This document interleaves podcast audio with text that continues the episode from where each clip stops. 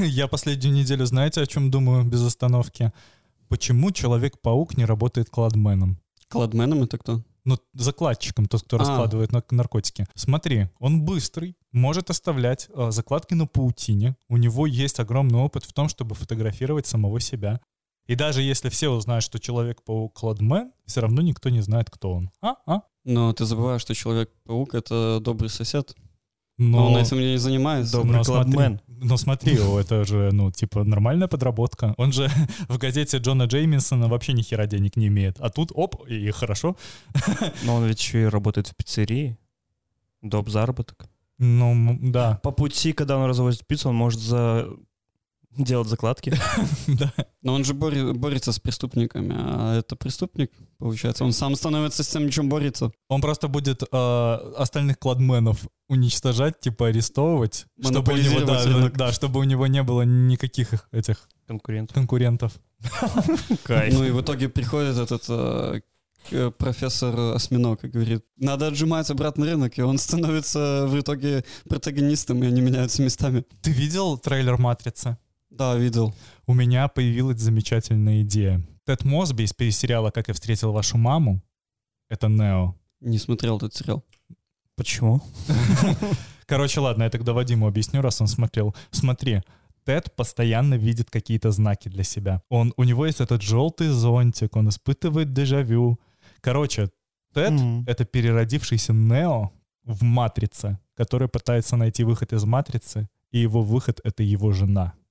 И «Матрица» его в конце наебывает и убивает его единственный выход. И он остается там один с детьми. Ты только что заспойлерил концовку, как я встретил вашей маму. Бля, простите. Сериал-. Да, се- сериал вышел 8 лет назад. Знаете что? Нео, в Нео фильме тоже умер, если вы не смотрели «Матрицу». Да. Но проблема в том, что вы видели эту теорию, в которой говорится о том, что избранный на самом деле не Нео, а до... агент Смит. Да, а сам Нео террорист, Да, да, который «Матрицу», а Смит должен был спасти «Матрицу», но проиграл. да. А прикиньте, Тихановская на самом деле. Типа, Ти- Тихановский агент Смит? Да-да-да. Нет, наоборот, Нео, как мы все считаем. А на самом деле агент Смит и является тот самый. Да, а, слушай, возможно. А Путин — это «Матрица» сама. Я когда увидел трейлер «Матрицы», я увидел Джона Вика, на самом деле, нежели Нео, и мне показалось, что это четвертая часть Джона Вика, потому что то, что происходило в третьей части, меня навело на мысль, что там какие-то божественно-матричные тоже идеи были в этом фильме. Да, да. И, и здесь просто он, ну, у него образ не меняется, у него эти длинные волосы, длинные с, с бородой, он уже такой, Седой. да, посидевший, ну и он просто как будто слишком прокачанный, он разошелся в своем, преисполнился в своей жестокости. В белорусской версии «Матрицы» не будет революции. Джон Уик — дитя Беларуси, если вы не знали. Да, да, он же это... При этом Сирота. у него какое-то там абсолютно не... Я не смотрел просто Джона Уика, у него же там, по-моему, абсолютно не, не белорусское имя. Его там не, не зовут Зянон. Все же видели постер Джона Уика, там, где сам Киану Ривз, в которого тычут э, стволами. Да. Нет, нет. А, Со всех сторон. Ну вот. Я вчера пересматривал мультик «Цыпленок Цыпа», и там был в точности такой же кадр. Я вам клянусь, это было один в один.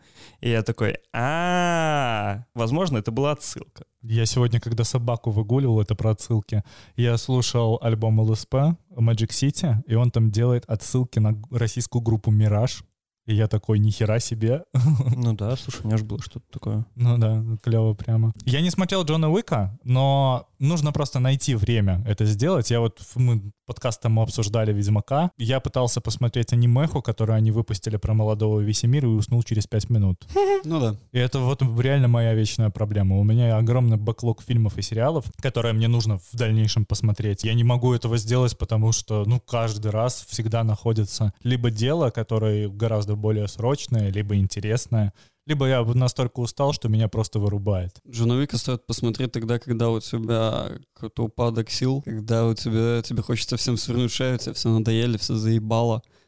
Когда тебе нужна мотивация кому-то Да, и, шею. и- и ты выключаешься просто на один вечер и смотришь захлеб первые две части, а третья уже, если пойдет, и становится так хорошо на душе. Возможно, в меня кинут камнями, но для меня Джон Уик — это просто проходной боевичок. Так и есть, просто он поставлен... То есть там сюжет, он высосан из пальца. Но именно вот эти все постановки, вот эта жестокость, обыгранная в этом фильме, но она завораживает. Идеально смотреть, когда ты там, на какой-то беговой дорожке э, замахаешься с самим собой, чтобы пробежать еще 10 километров и смотреть Джона Уика. А теперь погнали по шести. Пора начинать. Статьи зарабатывать. Да, да. Как, ну, как всегда, наша запись начинается такой, хуй, залупа, блядь, пиздец. У нас, да. знаешь, как звездочки в Марио. типа. Не в Марио, а в GTA скорее. Ну, ну, ну да, только каждая звезда — это новая статья.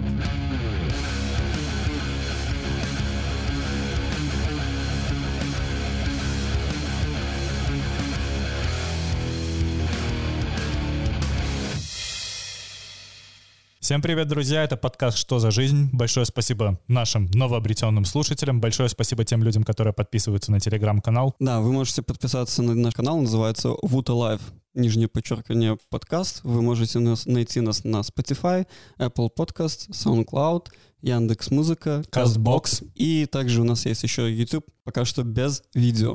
Привет, Миша, как дела? Замечательно. Жизнь вообще хороша на этой неделе. Правда, новости... Да. Я думаю, что этот подкаст у нас будет один из самых радикальных в результате. Вадим, ты как? Неделя ужасная, э, четыре рабочих ночи, я выжат. Как твой зуб? Полегче? Да, сходил снова к врачу. На следующей неделе последний сеанс должен быть.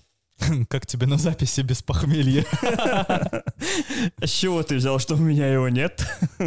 Опять вчера бухал. Мы там, кстати, нет. Спешл записали про алкоголь, правильное питание, тренировки, как мы избавлялись, как я избавлялся от алкогольной зависимости и абстиненции. Получилось очень интересно. Слушайте, будет доступно также на всех платформах. Это не номерной выпуск. Да, просто по приколу получилось хорошо. К новостям. Что же за жизнь на этой неделе была?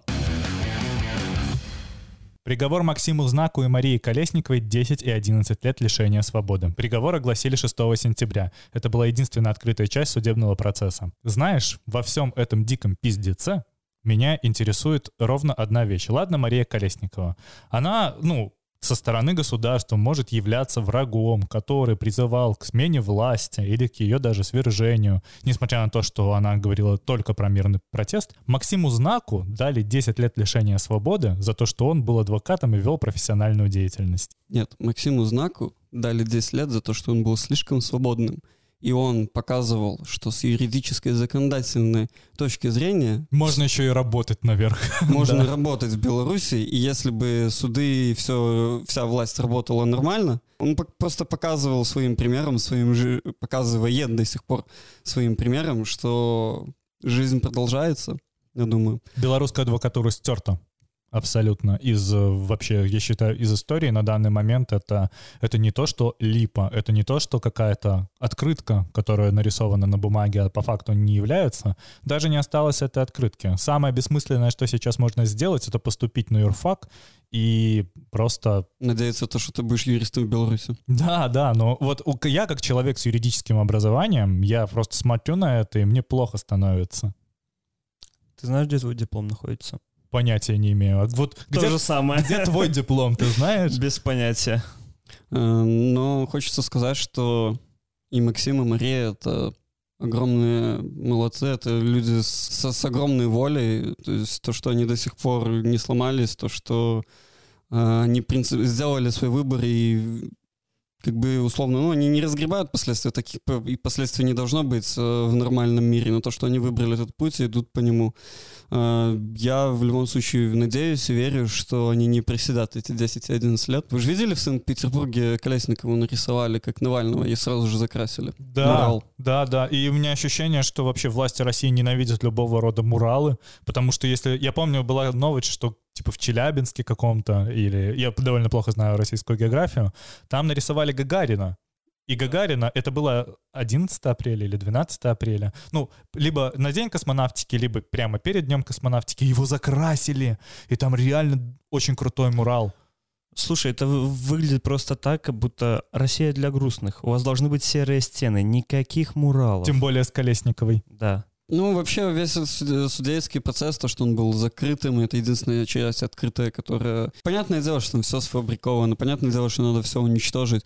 Это все, все, все понимают, вот, но... Но все равно я верю, что это не конец, потому что, как всегда, любая власть и не любая власть, любая авторитарная система начинает рассыпаться неожиданно. Возможно, я скажу глупость, но вам не кажется, что это такой же ход, как был с метро? Просто отвести новостную повестку, не совсем корректно говорить, потому что здесь, конечно, не погибло такое безумное да, количество да, да, народу насильственным путем. Возможно, это было сделано для того, чтобы прикрыть ту самую новость про интеграцию, хотя новость про интеграцию тоже пустая. Но я не думаю, что это каким-то отводом глаз, отвода повестки было, потому что это не шли к своему логическому авторитарному завершению. Что, что за процесс, как он происходил. Ну, это абсолютно ублюдочные сроки э, людям, которые хотели просто лучшего для своих сограждан, для своих соседей, для, своего, для своего дома, для своей родины.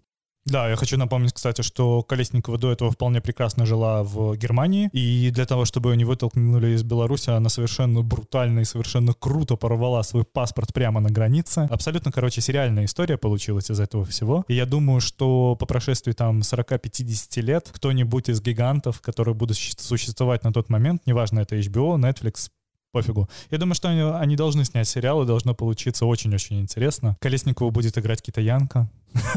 Или черная.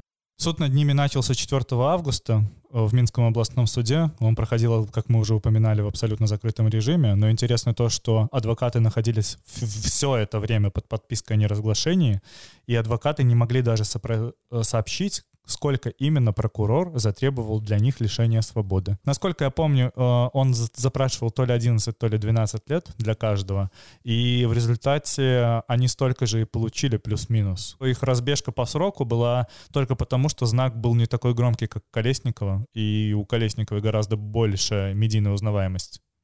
Именно поэтому ей прилетело чуть-чуть больше. То же самое, как это случилось и с э, Бабарика. Я думаю, с большинством тех политзаключенных, которые находятся сейчас э, в том статусе, что у них есть общественное внимание, они будут получать ровно столько, может быть, максимум на год меньше, чем просит прокурор. Я думаю, что мы сейчас это можем увидеть по суду Тихановского, который, скорее всего, должен вот-вот случиться, потому что там уже проходят какие-то закрытые телодвижения. Жестко жестко. Надо их вытаскивать оттуда. Говорить про то, что их надо вытаскивать, что делать? Брать людей, идти штурмовать э, не, не, тюрьму? Не, это не совсем логично. Э, уже не время для этого. То есть в какой-то момент, возможно, это можно было сделать, но тот момент давным-давно упущен. Надо мелкими делами какими-то где-то там помог, где-то здесь подкинул. Ну, из-за рубежа, понятно, это сложнее сделать. Но вот я, допустим, на неделе что? Э, задонатил на политзаключенных, задонатил на э, инициативу Блин, не помню, какая там подписка стоит. Задонатил зеркало. Видел, тут бы они э, сделали подписку, как на Медузе тоже. Ну, вот в, в таком режиме. Как-то распространять информацию, разговаривать с, с людьми из-за рубежа. Что на месте сделать в Беларуси, ну, это мне сложно сказать отсюда, но в любом случае при этом нельзя не забывать ну, писать письма, как, как и всегда. Э, до, до них они доходят. А что делать конкретно, тут я, наверное, не буду э, рассуждать сейчас. У меня это сложная дилемма даже внутри головы. Э, я сам пока для себя полностью не осознал, что надо делать, но, в принципе, то, что делают все, все оппозиционные силы, все дем-силы, как их называют, э, то, что делает Тихановская, все инициативы, фонды, поддерживать, продолжать и не забывать, как бы за кого мы боремся. Ну, моя душа находится рядом с Колесниковой знаком. Я стараюсь всеми моральными силами отправлять им лучи добра. Я надеюсь, что с ними все будет хорошо, и они ни в коем случае не будут сидеть полный срок. И я думаю, что где-нибудь на, на Бангалор нужно будет переименовать абсолютно парк Дружбы народов и впоследствии поставить там охуенный памятник. Лукашенко сдает Беларусь, согласованы все 28 интеграционных программ. 1 декабря 2023 года будет подписан договор об объединении рынка газа России и Беларуси. Во-первых, мне очень нравятся заголовки всех оппозиционных телеграм-каналов. Все, завтра он уходит.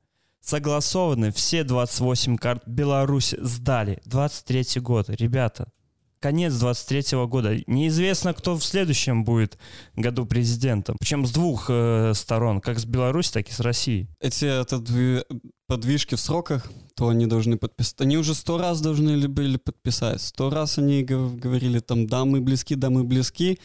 И тут как бы ну, ситуация Лукашенко, он шатается по полной, он максимально репрессирует, пытается показать, что он как бы держит всю власть. Но эти интеграционные карты, там они подписаны 23, должны будут быть подписаны в 23 году. Там какие-то дополнительные типа кредиты транши он у него выпросил.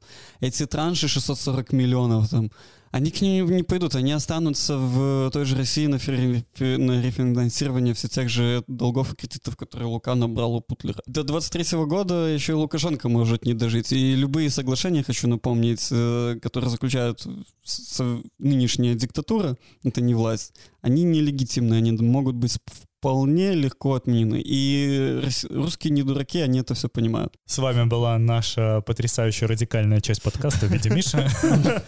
У Лукашенки есть точная проблема с легитимностью, потому что даже его лучший друг в виде Путина, каким он его называет старшим братом, лучшим другом, он не собирается подписывать на данный момент с ним никаких документов, выдавать больших кредитов, а только рефинансировать, как ты сказал, то, что есть. Все подписание отложено на конец 2023 года. Несколько дней назад выложили тексты этих самых дорожных карт, так называемых. Уже не дорожных карт, это, это уже интеграционная программа. Очень интересная, конечно, вот эта трансформация. Их было 31, осталось 28. И в том, что 28 остались, вообще нет ничего нового, нет ничего интересного. И самое главное, там нет ничего определенного. Роуминг. Есть роуминг. Роуминг не является частью дорожных карт это так, лишнее заявление. Потому что про роуминг говорили давно, а все, что было в интеграционных программах, э, оглашено только несколько дней назад. Самое главное слово, которое там присутствует, это гармонизация. Самое главное mm-hmm. слово там — это гармонизация. И что имеется в виду под этой гармонизацией? Что такое гармонизация рынка нефти? Что такое гармонизация рынка газа? Мы, то есть мы как бы гармонизируем рынок газа, но покупать будете по той же цене, которая сейчас. Не, они будут покупать в два раза дороже цены, которые они на Европу продают. Там 128 долларов за кубометр, по-моему. А в... За тысячу кубометров. За кубометр да, не я, я просто, я помню цифру за, за ценник, который в одном из каналов аналитики, который надо на самом деле факт-чекинг провести, реально ли там цифра, но было написано, э, написано, что 128 долларов за вот эти вот кубометры, а средний ценник, а на, когда на Европу они там поставляют там, от 65 до 80. Хорошая подачка, хорошая интеграция, очень хороший союз. Который ничего не значит и существует только на бумаге, только для одного человека, у которого вот-вот выборы в Государственную Думу. Да, у одного, типа, полная жопа внутри ему, он начинает все-таки потихоньку давать заднюю, сдавать независимость, как бы... Э, то есть его интересует только власть, но он как бы мечется максимально, чтобы остаться при власти, он никогда не, не, не согласится быть гу, э, губернатором э, э так сказать... Белорусского автономного округа, да. или как это как это может еще называться. Просто русский истеблишмент столько вбабахал бабла за, за эти десятилетия, что они как бы хотели бы что-то уже начать получать, и поэтому они давят на Лукашенко. Они не сами не хотят Лукашенко, но просто у них другого сатрапа идеального не будет. А белорусский истеблишмент при этом явно не хочет переделать территорию. Единственное, что им может гарантировать Лукашенко, это независимость, которая будет гарантировать, опять же, то, что их э, не отожмут ничего. Я знаю, как это может называться. Как? Белоруссия. Белоруссия. Почему бы это не назвать, не знаю, типа Республика Белая Русь автономный округ Белая Русь, Белорусский край. Ну да, вот возвращаясь к теме самих интеграционных вот этих дорожных карт, э, они же сразу через пару дней этот совбез э, российский утвердил, э, белорусский тоже утвердил, там Мишустин, как, кто у нас там премьер, не знаю, там они яростно пожимали друг другу ручки, тем более, что примечательно, Мишустин был в маске, а наш не был. Не, их он не наш, он был без маски, но это все очевидно, и сейчас им подписывается окончательно. А, Путину невыгодно, как ты сказал, он, пытается там сделать мину, что у него честные выборы, и Единая Россия победит, хотя она не набирает там даже 30%. И вот э, еще одна скрепа возвращается в дом, мы возвращаем Беларусь.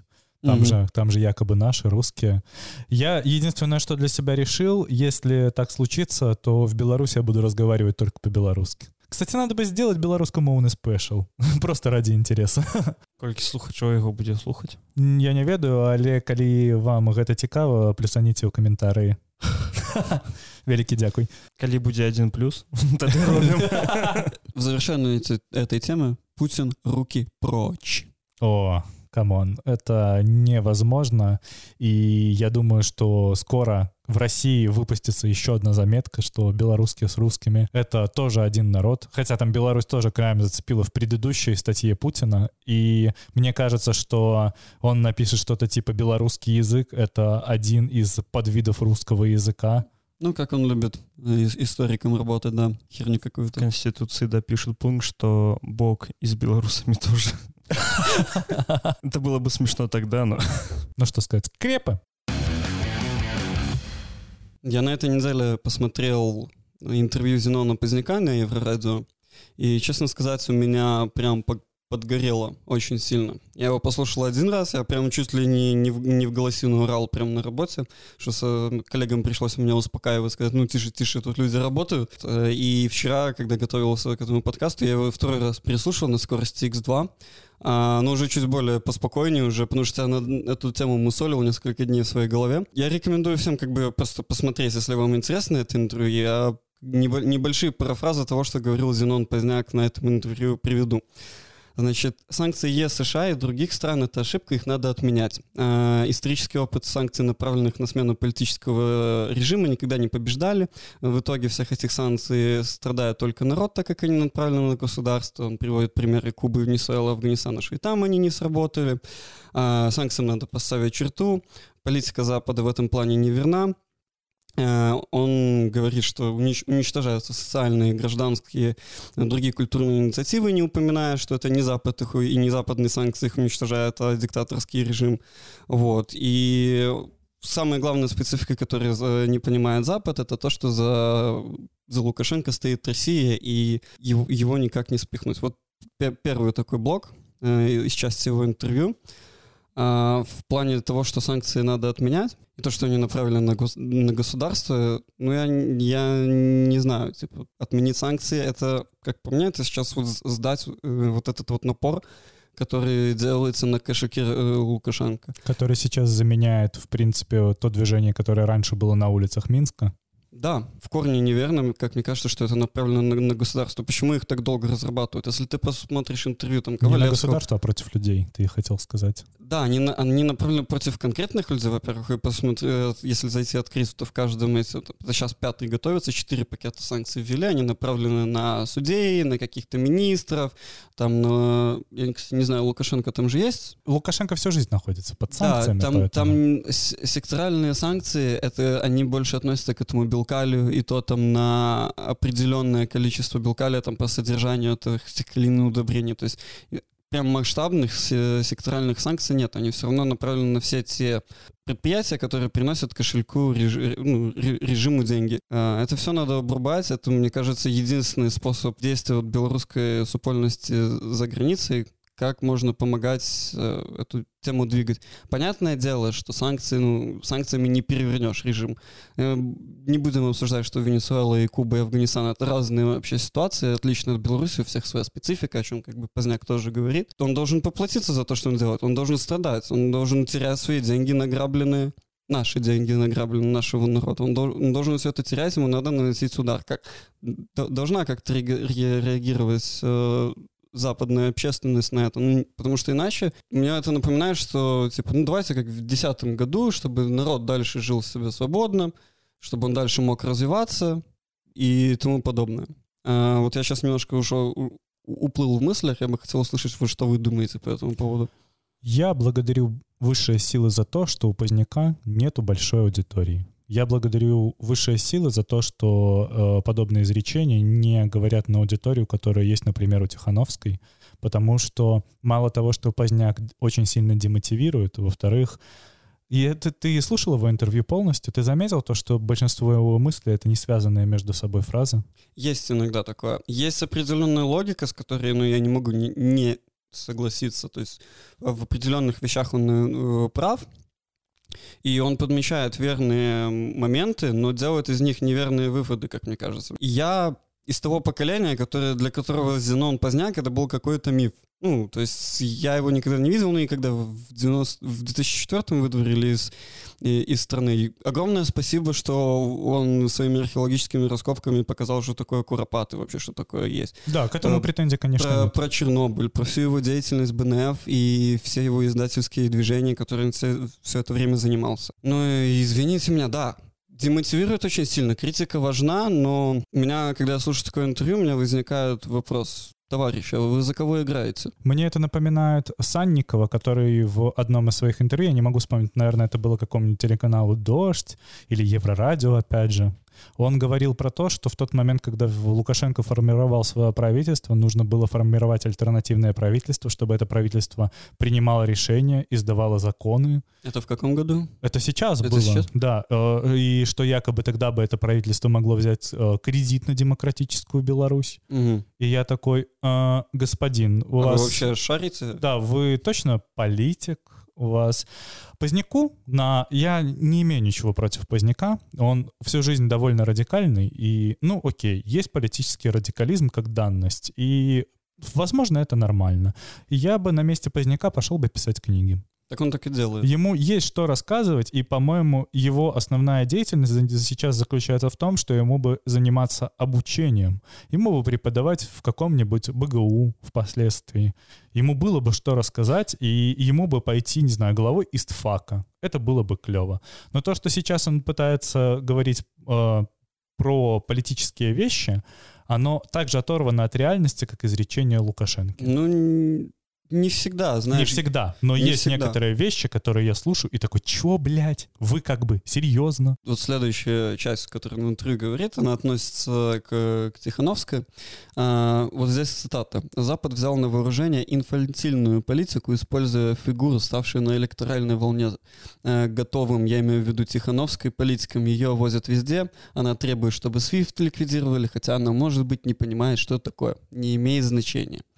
А, вот это, вот это вот отношение к Тихановской, он говорит... Тихановская не призывала ли отключать Беларусь от SWIFT? а, Про SWIFT вообще была м, такая тема, что думали, что можно как-то провернуть, признавая, при- признать террористическим режим Лукашенко и провернуть что-то в Ираке, но это э, встретило огромный отпор, на самом деле. Не- Непонимание. не- непонимание в белорусской общественности. э, как бы, с одной стороны, в целом люди восприняли, ну да, надо как-то все надо давить гадину как-то, и, наверное, свист поможет, но никто не понимал окончательно, что это. А на, на западные политики, во всяком случае, из того, что я слушал там из интервью всяких э, наших белорусских деятелей, деятелей демократических, и кто вот э, ну, так сказать, релацировался. Ну, что SWIFT не хотят врубать даже на Западе, потому что в чем, Лишний геморрой. В чем Зенон прав, это то, что Россия стоит за Лукашенко, и врубая SWIFT, они ну, начнут интегрировать, у них же есть тоже своя такая система Есть, оплаты. но она, Она, почти... кривая, да, она, почти не рабочая, как и все, как бы, что делает э,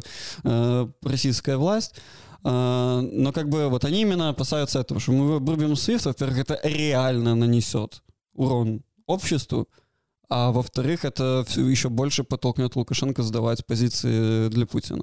Вот. И про SWIFT нет, она ни разу не говорила. И, извини меня, ее возят? Кто ее возит? Они сами ездят. Он, г- э, он говорит там вот такую интересную вещь. Вот, в случае проигрыша революции нужно менять тактику, готовить следующие шаги, иметь национальную идею, программы, структуры и тому подобное. Что есть у людей, которые представляют оппозицию на электоральной волне?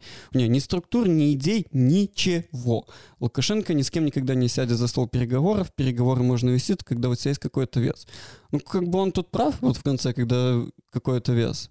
А в том плане, что у них нету ни программы, ни идей, ни структуры. Он просто ну, вообще как бы в курсе, что происходит, сколько там структур, чем они занимаются. Именно поэтому я и сказал, что у Поздняка такая же альтернативная реальность, как и у Лукашенко. Потому что у него есть какое-то мнение, но мне кажется, он не заморачивается с факт-чекингом, он не заморачивается с тем, чтобы читать какие-то альтернативные новости. Мне кажется, что он подписан на два телеграм-канала, каких-то избранных, не знаю, Еврорадио и Белсат, например, которые сами по себе крутые каналы, но явно не оглашают еще одну альтернативную повестку. Забавно, что о Поздняке я узнал только совсем недавно, когда наткнулся ТикТоке на видос про то, как у него спросили, как он относится к, ЛБГ к ЛГБТ-сообществу, и он сказал, Я никого не боюсь, я такой смешной дед. Да. Я, по-моему, в прошлом подкасте про это Да, рассказывал. да, да. Есть еще одна, один такой блок. А, какую политику он считает, что нужно проводить Западу? А, Это парафраз. За более подробными разъяснениями, если вам интересно, посмотрите его интервью на Еврорадио. Политика Запада должна быть на... Так как он- они не понимают глубинную проблему, в чем внутри консенсус в Беларуси между Россией, почему Лукашенко, почему он им выгоден и как он удерживает власть, он говорит, что политика Запада должна быть направлена на сохранение нации для общества, для наложения связи, транспортных, пассажирских связей с миром. А, никто не может не поехать ни в Беларусь, ни из Беларуси, как там кому-то типа удается, а кому-то нет. Сделали, по сути, железный занавес. Людям внутри нужен контакт, они будут развиваться. А как так получилось? Это из-за посадки самолета Ryanair, который э, является спланированной акцией ФСБ России, чтобы поставить Лукашенко, чтобы закрыть вот эти вот тра- транспортные э, связи с Беларусью. То есть они, типа, его, э, по его мнению, они подложили подлянку Лукашенко, что вполне я могу в это поверить, потому что ну, не у белорусских КГБшников разведки там в Греции или где еще, Конечно. которые слежат, это все ну, ФСБ этим занимается. И убийство, как в Шклярова в Да. Киеве, это тоже, я думаю, во многом не ру- дело рук э, белорусских КГБшников, а это российские связи. Но э, он говорит о том, что что должен делать Запад? Он должен не проводить политику санкций, которая в итоге только э, вредит народу. Он должен проводить э, наложить на мораторий на санкции или сделать их невыполнение, не выполнять эти санкции, а, или замораживать в отдельных случаях. При одном условии, чтобы режим остановил уничтожение гражданского общества, остановить репрессии, вернуть всю свободу печати, вернуть организации, которые уничтожили, выпустить политзаключенных. На этих условиях могут быть ус- уступки с обоих сторон, так как для каждого своя выгода, и народ от этого тоже выиграет, он сможет вздохнуть. Так вот, дорогой Зенон Станиславович, это не санкции уничтожают и репрессируют. Мирное население. Да, это Лукашенко и режим его репрессируют, уничтожают белорусов. Алло, не об этом ли говорят демократические силы, что за переговоры можно сесть только тогда, когда пойдут на уступки там от э, прекращения репрессий, от реабилитация политзаключенных безоговорочно. Так он о том же и говорит. Он вообще считает, э, чем занимаются дем- демократические силы. Я еще раз повторяю, Поздняк находится отчасти в альтернативной реальности. Гораздо меньше, чем Лукашенко, но он все равно находится в этой альтернативной реальности. И я не вижу особого смысла разговаривать с человеком, который это говорит на очень маленькую аудиторию.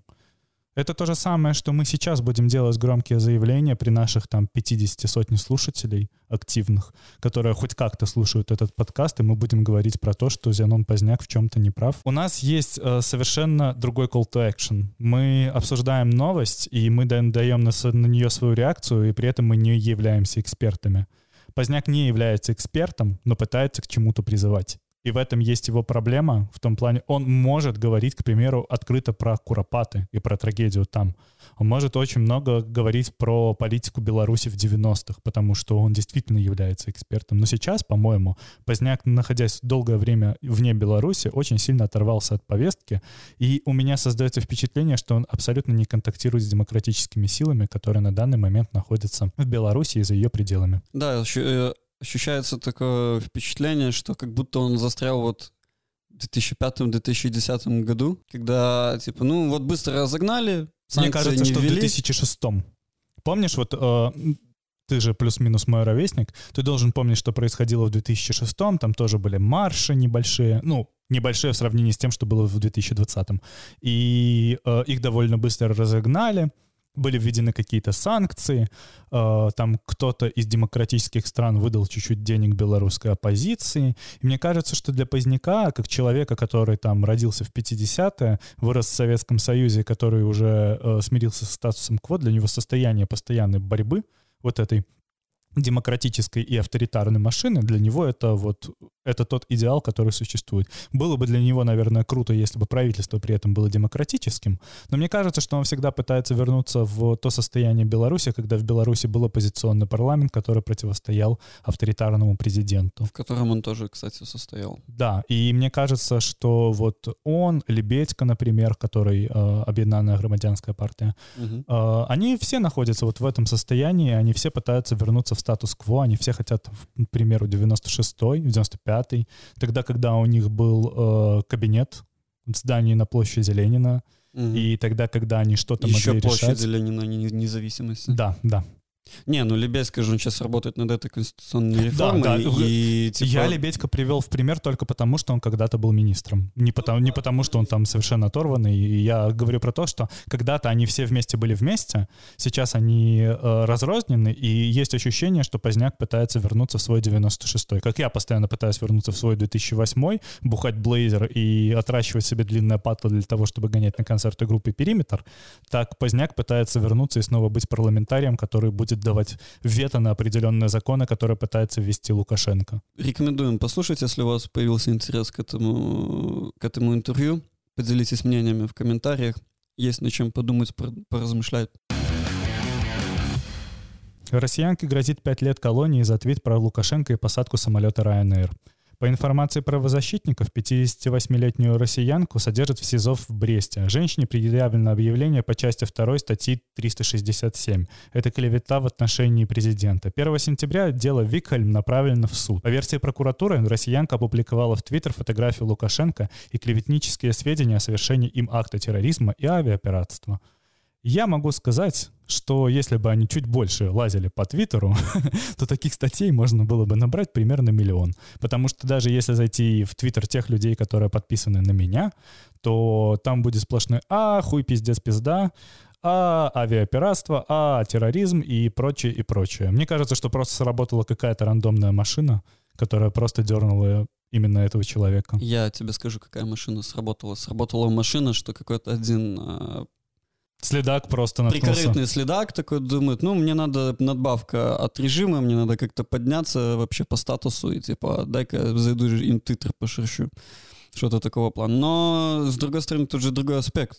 Это иностранный гражданин. И то, что ей грозят пять лет, во-первых, Россия никак не защищает, но, понятно, не будет защищать э, такого, такого граждан. Тоже та же самая Сапега. Это ж не директор какого-нибудь калийного завода, например. Хочется сказать, что сажать за твит — это абсолютно российская тема. Э, В Беларуси до выборов я, если честно, такого особо не помню, за исключением того же э, Нехты, который, ну, его скорее за YouTube-видео попытались подтянуть за оскорбление президента. Но сейчас я думаю, что мы вошли в эру, когда начнут в активную сажать за лайки, давать реальные уголовные сроки. Так уже, ну, дают Я имею в виду массово. да, когда пенитенциарная машина начинает пережевывать не по одному, а по сотне, по две сотни людей. Ну, когда эта репрессивная машина уже была запущена в прошлом году, она сама не остановится. Она, если там где-то закончится участок свобод, который она уже поела, она переключится на другой, пока она сама себя не начнет пожирать в какой-то момент. Просто когда это произойдет, это другой разговор. Ну да, вс- всегда будет очень интересно. У нас там дальше будет новость про провластного блогера, я пока цеплять не буду, но всегда очень интересно, когда эта машина начинает ездить вроде как по своим. Это очень весело видеть, как люди понимают, с чем они имеют дело. Это как тот мужик, которого били в... Я голосовал за Лукашенко, да, да, да. и вся улица над ним ржала. Да, да, ну, Мгм. типа, ну, получай тогда то, чего ты хотел. Да, я помню, увидел это видео, где там мужик какой-то, ну, э, я бы сказал, такой из, из, э, ни- ниже среднего класса социального слоя, вот, шел в, шо- в шортах, в майке, его вед- ведут вот во время протестов под руку двое э, ОМОНовцев или милиционеров, и он кричит, отпустите меня, я за Лукашенко голосовал, и вся улица такая, ха-ха-ха, ну иди с ними. Вот. Даже на эту тему анекдот вроде появился. да. Да. Я это там типа ведут мужика бить, он такой, я голосовал за Лукашенко, и ОМОНовцы такие, что ты пиздишь? Никто за него не голосовал. Это меня всегда радуют такие видео, на которых человек защищает э, ОМОН, спецназ, а его в ту же секунду уводит этот же ОМОН или спецназ. Я такой, ха, Инстант карма. иронично. Да-да-да. Я, если честно, жду видео, где какая-нибудь Симонян так попадется. И такая, типа, она такая, работайте, братья. Они достают дубинки, начинают ее просто дубасить. Я думаю, в России, если поискать, можно много таких эпизодов тоже найти, современные. Очень жаль эту женщину, потому что, к сожалению, это не та ситуация, когда российская амбассада может как-то, хоть как-то впречься за человека. А она и не будет. Да, сделал хоть что-то. Мне кажется, что максимум, на что она, к сожалению, может э, рассчитывать, это какие-то какого-то рода правозащитники, Которых уже почти всех разгромили. Да, да. И, к сожалению, она может стать как раз-таки одним из тех людей, которые могут просидеть весь срок и могут дать там год-два. К сожалению, еще раз, это ничем будет не исправить, потому что неизвестно, когда все это рассыпется, неизвестно, когда все это закончится, и, возможно, этому человеку придется несправедливо просидеть весь срок. Желаем этой женщине сил и стойкости. Да, и если и когда это все закончится, я, я могу дать обещание, что я попытаюсь с ней связаться и, во-первых, взять какой-то комментарий, а во-вторых, отправить ей букет цветов. Просто вряд ли этот букет, конечно, ей сможет сделать настроение, как-то исправить те, то время, что она провела в СИЗО.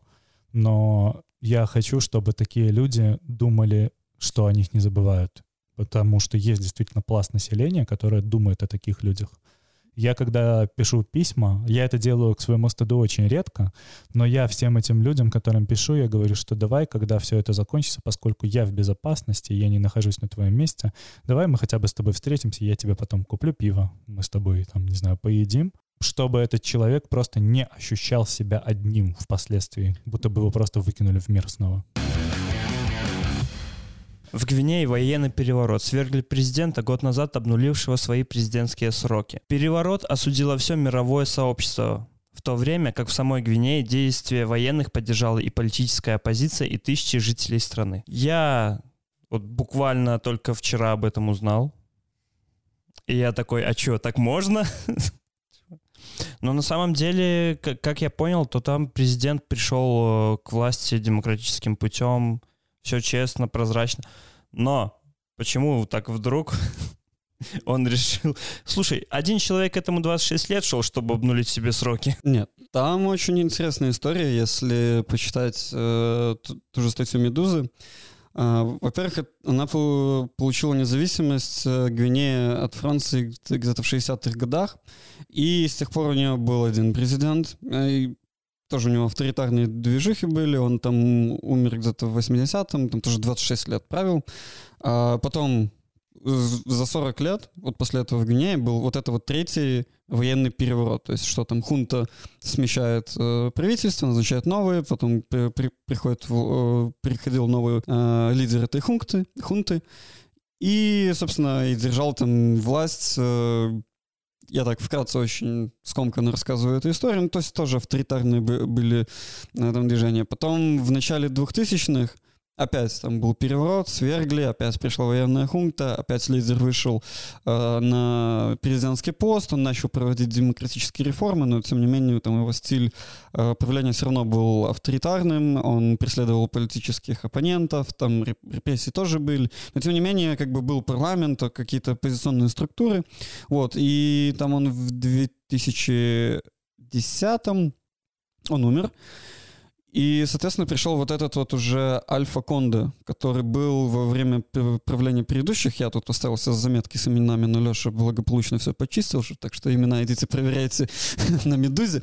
Вот. Но пришел вот этот Альфа Конде, и он был политическим заключенным там, вот в, 20, в 2000-х годах при предыдущем президенте. И вот он ввиду демократических выборов, он стал президентом.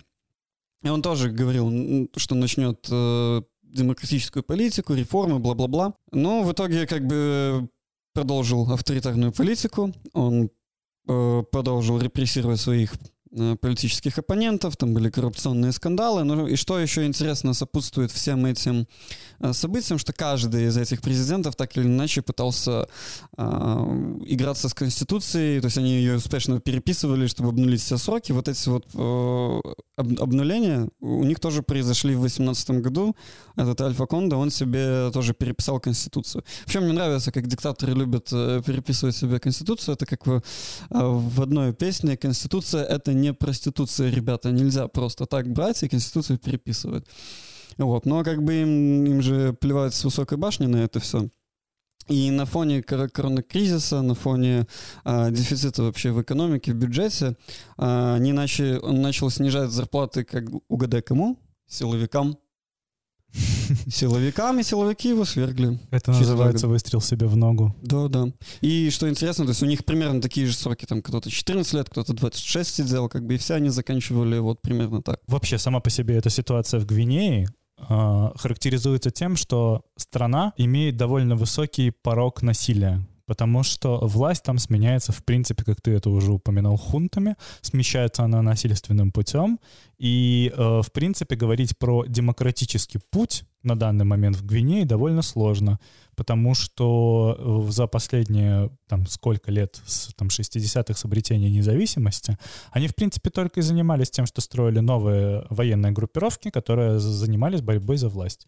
На данный момент там ты говорил про то, что у них была некая либерализация, но ты не упомянул про то, что эта либерализация в принципе ничем не увенчалась. И э, на данный момент рынок Гвинеи один из самых безработных, и за чертой бедности живет неадекватное количество людей. В Гвинее ужасная ситуация с коронавирусом, и на данный момент Гвинея — это небольшое поле для торговли оружием. Но самое интересное, что в Гвинее одни из самых э, больших запасов природных ресурсов в виде каких-то тяжелых металлов, по-моему. То есть там очень, очень много добычи, тем не менее, проводится. Там большие бабки на этом делают. А я тебе могу напомнить, что в Венесуэле самые большие запасы нефти на Земле. Да. И сама по себе Венесуэла охрененно красивая и может строить офигенный бизнес на туризме. Но мы же все знаем, э, как политическая система может портить собственное богатство. Конечно. Есть одна страна в Центральной Европе, скажем так, такая красивая. У нее очень много красивых озер, замечательные, да, замечательные леса, полно старых памятников, о которых даже никто не знает, но при этом они пытаются зарабатывать на хуй пойми чем.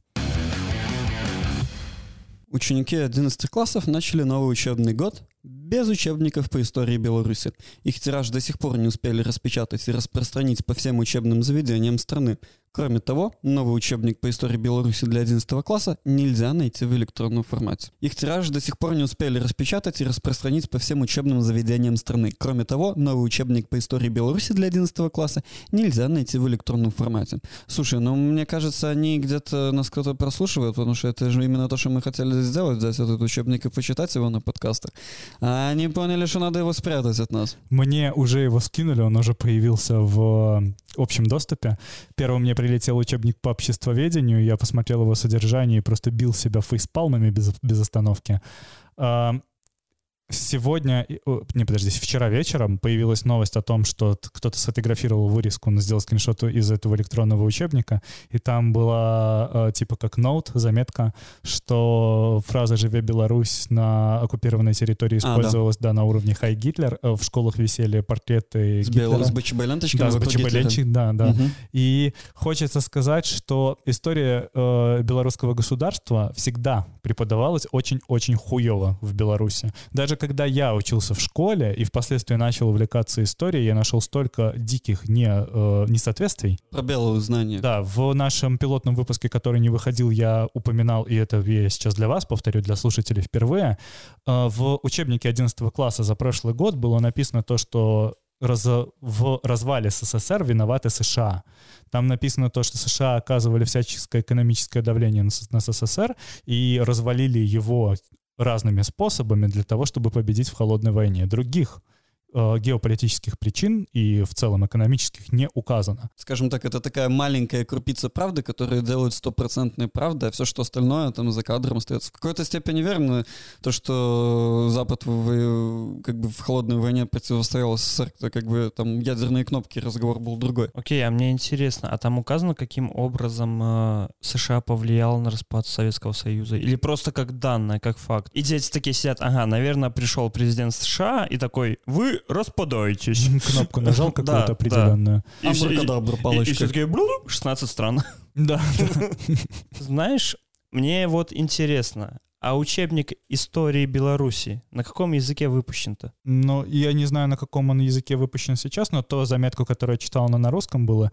Я историю Беларуси учил на белорусской мове. У Мгм, меня все, да, все учебники по истории Беларуси у меня были на Ну, белорусском справедливости языке. ради, я и э, мировую историю учил на белорусском языке, и мы, учебник по математике у меня даже был на белорусском языке, при этом у меня была русскоязычная школа. Мгм. Нормас.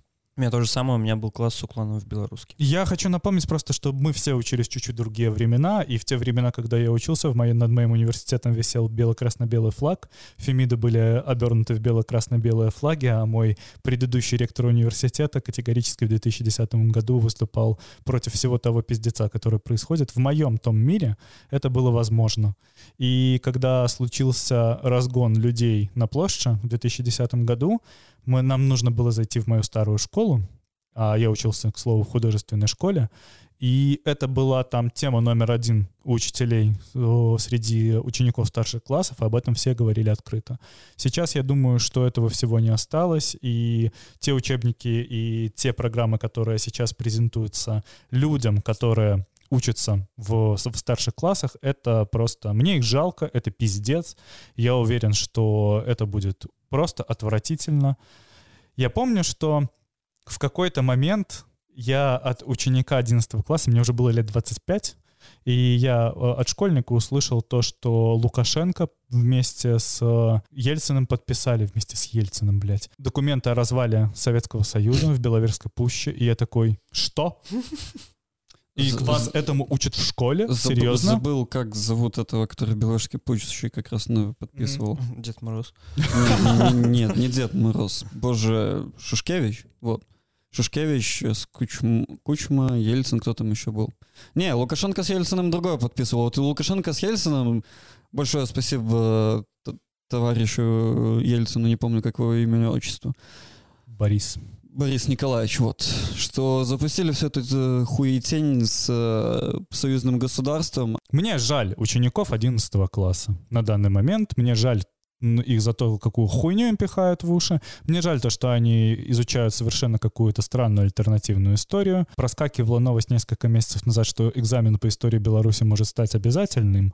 И я тогда еще в своем твиттере писал, а какую, блядь, историю будем сдавать? Выдуманную? Мне кажется, что в данной ситуации, ну, когда хунта берет под контроль, как бы, как воспитывают детей, это на самом деле становится ответственностью родителей, чтобы самостоятельно как-то просвещать, ну, разговаривать с детьми, объяснять, типа, ну, вот такая ситуация, тебе херню преподают, дружище, ну, так, такая вот жизнь у нас, да, э, смотри, что что есть еще, что тебе не рассказывают. Открываешь интернет и показываешь ему, рассказываешь, э, как бы отдельно проходишь, потому что ну, я уверен, э, что многие учителя, которые остались, есть стопроцентные учителя, которые как бы поддерживают свои перемены, которым тоже не нравится ни хера, что там происходит. Э, если их еще не вычистили, то они всеми способами будут, вот как и твой преподаватель, э, поносить все, на чем стоял, и рассказывать правду. Во всяком случае, я хотел бы в это верить, что такие люди еще остались э, в белорусских школах. Джо Байден приказал рассекретить связанные с 11 сентября документы. Также в указе говорится, что генеральный прокурор США должен обнародовать документы в течение шести месяцев.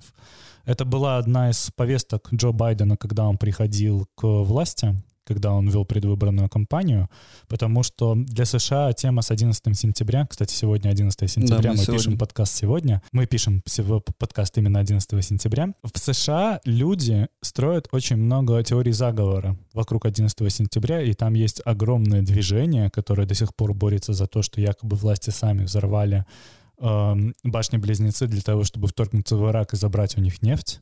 Это такая одна из самых распространенных таких столпов, которые на данный момент есть. Вся трагедия 11 сентября — это про распиздяйство которое было в Генеральном управлении Соединенных Штатов, потому что людям действительно удалось угнать три самолета, людям действительно удалось взорвать башни-близнецы, людям действительно удалось убить неадекватное количество э, мирного населения, вмазаться в Пентагон, и в результате по факту долгое время, за исключением убийства Сана Бен Ладена, и за исключением убийства еще пары десятков террористов, в принципе, нормального наказания за это никто не понес.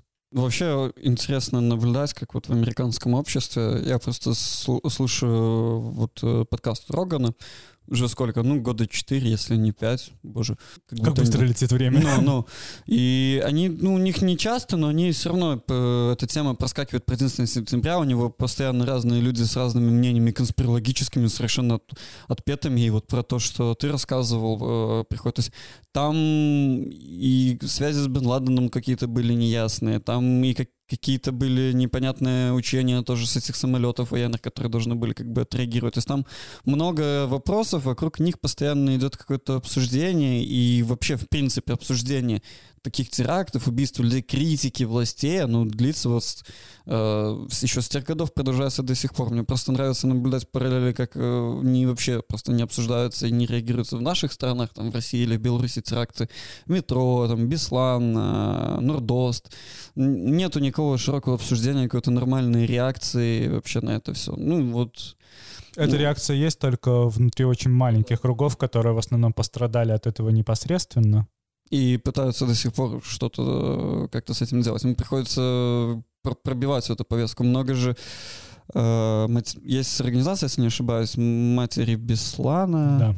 Я не помню точно, но там они пытались добиться каких-то компенсаций, каких-то вообще ответов от государства, вообще ну, какой-то помощи от, от, от представителей власти, и им для этого пришлось как-то объединяться, очень много эту тему поднимать, потому что не, не хотела говорить власть об этом, в принципе. Любой теракт, который, вот ты сейчас упомянул, Беслан, Буденовск, э, Нордост, 11 сентября и еще куча других э, терактов, которые по-настоящему теракты, они в основном про распиздяйство. Это про то, что мы могли обеспечить должную охрану тогда, когда мы знали, что может произойти теракт, но мы этого не сделали.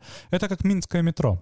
Не в смысле не сам теракт в Минском метро, а то, что случилось потом. Поставили везде рамки металлоискателей, но если ты захочешь туда войти с топором, ты такой, извините, у меня, короче, топор с собой, но мне нужно проехать. Заходишь в метро и начинаешь убивать людей. Там, да, возможно, кто-то посмотрит, тебя могут просветить, но э, ты видел, как они отбирают людей, которых отправляют на просвет? Да, меня часто отбирали, потому что я ездил в клуб настольных игр, у меня была сумка с миниатюрами большая, меня всегда проверяли эти пластиковые фигурки. Я несколько раз шел с огромными сумками, и похеру вообще было. Был, я не знаю, есть ли этот YouTube-канал сейчас, он назывался Чебураша ТВ, и они делали социальный эксперимент, они взяли девушку, замотали ее в паранжу, дали ей огромную сумку, и она ходила через разные станции метро в Москве, угу. и ее там нигде не останавливали. И они решили больше как бы обратить на это внимание. Перед тем, как она проходила, молодой человек подходил к охраннику и говорил, знаете, там какая-то девушка подозрительная, она в паранже с огромной сумкой, ее все равно пропускали. Как там говорится, строгость закона обуславливается его необязательностью его исполнения или что такого? Да, да, это именно оно. Но вообще, возвращаясь к 11 сентября, я был в Нью-Йорке в 15-16 году на месте этого мемориала. Ну, на самом Охуенно деле... Охуенно красивый, Ужасно, э, ситуация ужасная, мемориал охуенно красивый. Офигенно красивый. Для тех, кто не знает, на месте вот этих двух башен там два таких огромных квадратных котлована, а на глубиной где-то метров 10 на стенках э, выложены имена всех этих, всех людей, которые погибли в этих всех событиях, там пожарные, ну, все-все вот. И водопад, там в, там в принципе очень все хорошо облагорожено, построен этот новый World Trade Center, но ты когда смотришь, я помню, это был солнечный, хороший такой спокойный день, было много народу, там туристов до хренища, но ты смотришь на это, ты осознаешь, ты даже можешь услышать вот эту вот какую-то э, энергию вот этих криков, когда город стоит просто на ушах. А, но это очень такие серьезные эмоции вызывает.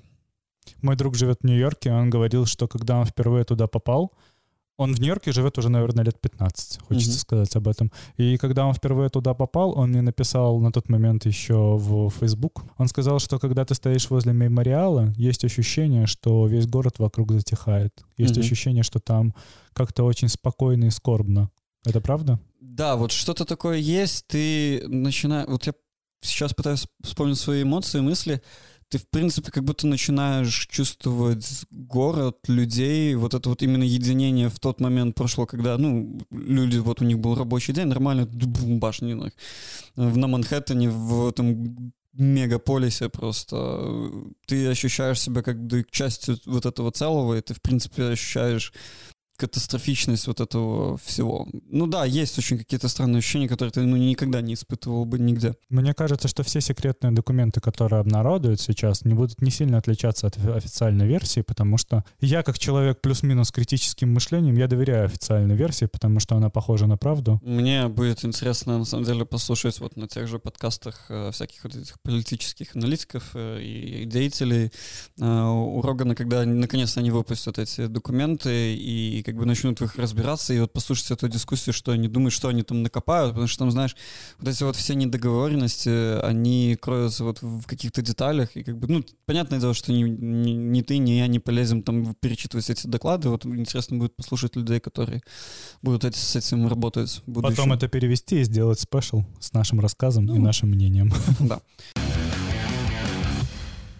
Печах погиб солдат-срочник. По предварительной информации, в ходе занятий по огневой подготовке в результате неосторожного обращения с оружием военнослужащий нанес себе огнестрельное ранение, говорится в сообщении. На самом деле это уже не первый случай, о котором, по крайней мере, слышал я. Я даже знаю ситуацию о том, когда солдат бежал, споткнулся, у него в руках перевернулся автомат, и он за счет своего веса нажал на курок спусковой. У него он был снят с предохранителя, и он себе в голову выпустил обойму АК. Это было жутко. Так что я думаю, это, это ужасно, естественно. Мне жаль родителей этого солдата, мне жаль самого солдата. Но это очень распространено. У меня нету никакого доверия к э, власти, которая на данный момент публикует все вот эти вот сообщения. А точно ли это несчастный случай? случай? Может быть, это как та же история в печах, когда человек якобы сам повесился, но при этом в это никто не верит? Который был с связанными руками? Да. Mm. Может быть, это та же история, когда могилевского мальчишку, который работал в ГАИ, нашли застреленным в лесу, тогда, когда был объявлен план перехват по всей республике, тогда, когда даже в Россию начали писать э, правоохранителям о том, что к ним, возможно, уехала черная «Волга», и их нужно брать, и если не получится брать живьем, брать мертвыми, потому что их нужно брать в любом случае. Я просто хочу э, от таких сообщений, которые исходят из официального рупора, видеть не просто сухую сводку, а чуть больше конкретики. Например, где нашли человека, при каких обстоятельствах было, было нанесено огнестрельное ранение. Желательно место, куда оно попало, кто его обнаружил и э, во, во сколько произошло данное событие. Все очень-очень сухо, все очень непонятно, и на данный момент меня это просто наталкивает на мысль, что был совершен суицид, недоверие к э, провластным, про диктаторским медиа. В принципе... С вами наша радикальная часть в виде Михаила. Да, да. А, оно просто формирует изначально недоверие к этому всему, как ты это писал. Ничему нельзя верить, и то, чего ты хочешь, ты от этих новостей вряд ли когда-либо получишь. Вот. Хотелось бы, я бы еще добавил немножечко жизни и сочувствия к людям э, вообще. И, в принципе, нормального отношения к солдатам если уже у нас срочная служба, но у нас, к сожалению, абсолютно другая, не розовая реальность. Вот, и, и вообще именно из-за всех этих историй еще в детстве, в школе я понимал, что надо косить от этого, от этой армухи максимально сильно я не понимаю целесообразности белорусской армии, потому что в случае войны, в случае нападения на нас, мне кажется, что за первые же два часа мы будем сосать за заглотом. Они смогут построить быстро дом кому-нибудь. Да, возможно. Но на самом деле, из того, что я видел, у меня много друзей служило, и из того, что я видел, ну, они параллельно смогут, блядь, покрасить газон и сугробы сложить так, чтобы они были, углы у них под 90 градусов, чтобы можно было, не знаю, стоять и мерить их. И стать струнку перед захватчиками. Вот, смотрите, красиво все. Да, да. Чистый город. Растянуть нитку возле кровати, чтобы посмотреть, как она заправлена, ровно или нет. Ну, вот, вот все вот это вот. И, и видели этот видос в ТикТоке, где чувак такой, типа, да я служил, знаешь, что я тебе сейчас сделаю? берет лом и начинает подметать квартиру.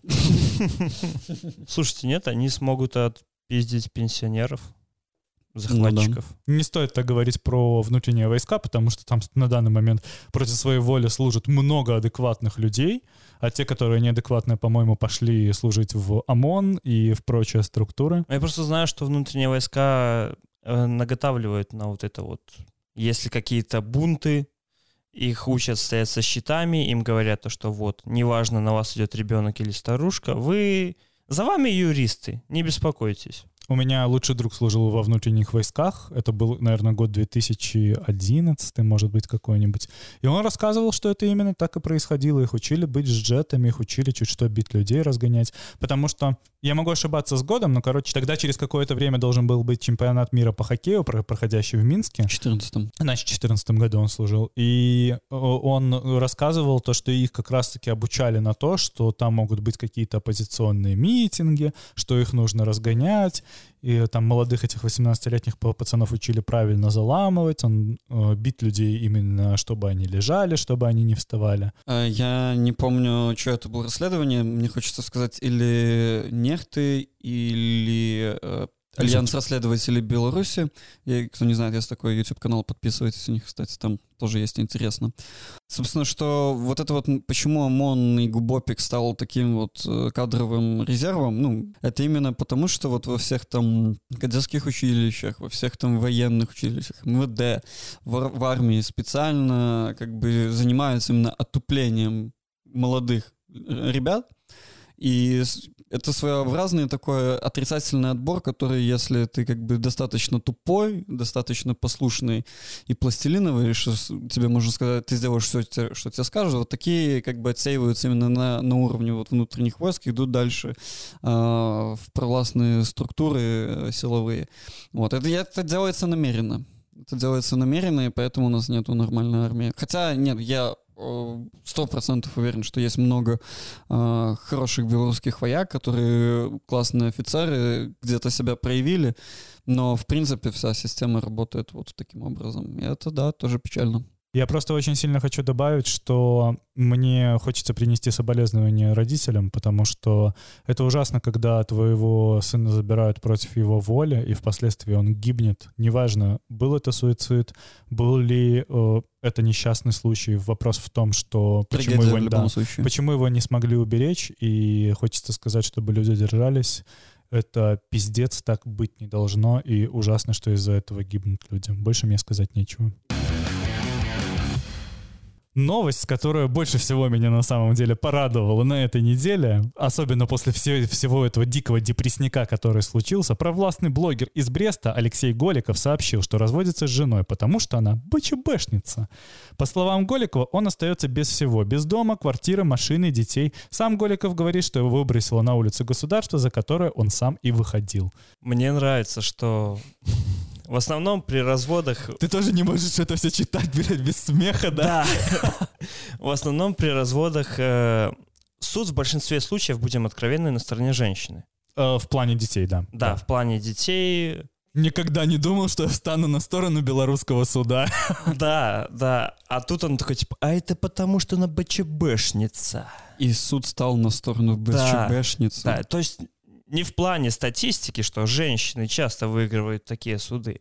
А, а в плане, плане, да, обязательно нужно приплести политику, это, да. Это как везде. те чуваки, э, которые говорят, что бы ты им ни сказал, они говорят, да потому что ты баба. Да. Вот это примерно то же самое. Да. Э, я, если честно, не ознакомлен с блогерской деятельностью господина Голикова. Особенно, особенно учитывая то, что во всех комментариях я читал то, что он какой-то вообще там отбитый ебатька. Вы ознакомливались с его деятельностью? Я ознакомился с видео, который, на котором он это говорил, и мне кажется, видео длилось минуту с чем-то. Ну, минуты две, по-моему, даже. Минуты две, да. но если, паузы. Но если вырезать оттуда все паузы, там будет видео секунд на 20, наверное, максимум. Да. Это, это рай для монтажера подкаста, потому что он много молчит, и можно очень хорошо склеивать. Во всяком случае, э, я не знаю, у всех вызывает это какие-то позитивные эмоции, это какая-то это что, это радость за то, что какая, кому-то какая-то карма вернулась, что у кого с той стороны публично, это... Нет, я радуюсь не с того, что к нему вернулась какая-то карма. Я просто очень сильно ржу, что у человека, скорее всего, долгое время был пиздец в личной жизни, который он лишь прикрывает тем, что его жена БЧБшница. Не то, что у вас могли быть проблемы, не то, что ты или она где-то проебались, не то, что вы не смогли построить нормальную семью и выстроить быт. Виновата, конечно, то, что она, блядь, БЧБшница. Это, это те люди, у которых, например, вот, которые там в 19 году, в 1919 я имею в виду, кричали, что во всем виноваты евреи. Был такой господин Гитлер, если помните. Нет, не знаю, никогда не слышал. называл его господином. Я, я всех называю сподарами, просто это, Мгм. это некая привычка, потому что Не- некоторые это Мы вынуждены- недостойны. мы вынуждены нести маску нейтральности, поэтому я ко всем обращаюсь одинаково, в том числе и к господину Лукашенко, и к господину Поздняку, потому что на данный момент я не имею права высказывать свое личное мнение, позитивное или негативное. Может, Поэтому-? Господину Голикову я советую взять несколько несколько уроков по тому, как правильно разговаривать на камеру, потому что делать столь длинные драматические паузы заставляет людей выключать буквально через 15 секунд его видео и не досматривать до конца. Слушай, если ты выключишь через 15 минут, то ты услышишь только «Здравствуйте». И все. 15 секунд тишины. Он преподнес это так, будто, знаешь, будто БЧБ выиграли. И вот вы посмотрите, что произошло с нами. развалилась. Да, да, типа вот, БЧБ захватили страну. Суды под БЧБшниками. Поэтому меня выгнали на улицу.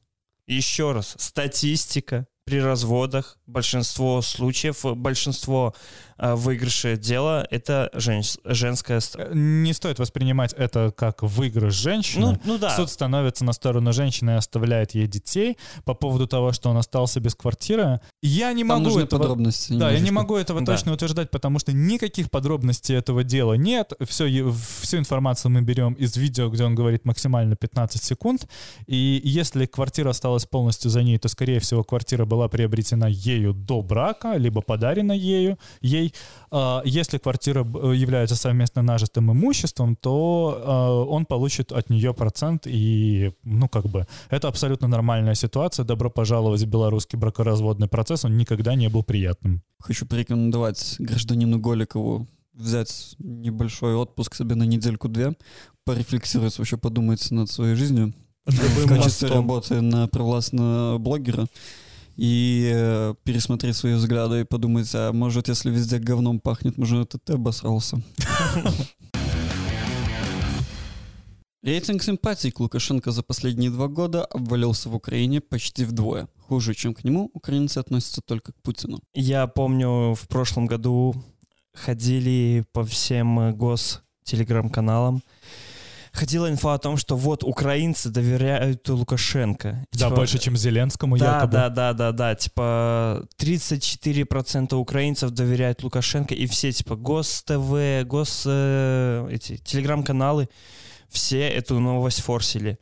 Но никто не форсил то, что на этом же сайте, где проводилось это голосование, ну, типа, они делали соцопрос, все дела, выложили все результаты, и там есть уровень недоверия, который составляет более 60%. И я такой, а, понятно. Здесь говорится именно про рейтинг симпатии. Вообще, как бы это можно конвертировать в то, хотели ли бы вы, чтобы Лукашенко правил Украиной, например. Возможно, есть люди, которые бы этого хотели. Я бы им рекомендовал, ну, не знаю, заняться спортом, найти себе хобби, что-нибудь такое. Идеальная новость одной строкой, мне кажется, что добавить к этому нечего, потому что сам Лукашенко занимается тем, что стреляет самому себе в ногу все последнее время. Мне кажется, то, что ему нужно делать больше политических возгласов в сторону Украины, как он это в последнее время любит делать. И мне кажется, то, что... Не, не купят. Э, Ну, украинцы тоже не купят, я думаю. Не, я имею в виду про то, что они во всем виноваты, что у них подготавливают боевиков, чтобы свергнуть, свергнуть власть в Беларуси. Вот, вот, вот это вот все. Да не, он будет как хочет вертеть этой ситуации, можно насрать. Мне кажется, что если бы он передал вагнеровцев, то украинцы бы, во всяком случае, украинский э, JR, он бы стоял сейчас плюс-минус нейтрально к Лукашенко. Он сейчас к нему очень нейтрально стоит. Мы, мы это обсуждали в... JR это... э, Что ты имеешь в виду? Короче, government, правительство, грубо говоря. Что хочется сказать, хорошо, что, во всяком случае, общество Украине, украинцы на нашей стороне, и, возможно, это в будущем каким-то образом конвертируется в более активные полити- политические движения со стороны э, украинского властного истеблишмента. Не только у Ебатик бывают перебежчики. Олесь Тоболич перевернул страницу. В 2020 году он шел кандидатом в президенты с рассуждениями про национальные каштовности и сбережение традиций, а через год спокойно приходит в студию канала, который выступает за уничтожение всего живого и шутит смешные шутейки про свои покатушки на выборах, пока сотни людей гниют в тюрьмах. Во-первых, Кто такой Олесь Тоболич? Давайте я начну. А, Олесь Тоболич — это вокалист, э, как сказать, фолк-метал группы, которая называется «Знидж». Это очень старые чуваки, типа у них альбомы прям начала 90-х, у них там почти не было э, текучки в составе, у них такой, ну вот знаешь, есть э, могилевская группа «Дрыгва», и... А, это типа как э, местный городской гурт. Да, такой. да. Мгм. Вот. И мне очень-очень сильно хочется спросить у Тоболича, как он может себя так вести, когда одного из его друзей, вокалиста группы God's Tower, в прямом смысле репрессировали, дали ему срок, он был вынужден уехать, бежать из Беларуси, несмотря на то, что находится на химии. И вообще, каково ему и каково ему дальше будет спевать в Ницше, и как, как вообще это будет дальше происходить, потому что до этого Тоболич себя проявлял в основном как человек, который э, топит за культуру, за идейность и прочие такие вещи, которые там белорусская мова, я буду делать э, там вышиванки в виде татуировок, он сам работает тату-мастером просто. Я не знаю, у меня есть подписанный диск Знидж, который он мне подписал на день, день рождения, мне исполнялось, по-моему, тогда 18 или 19 лет.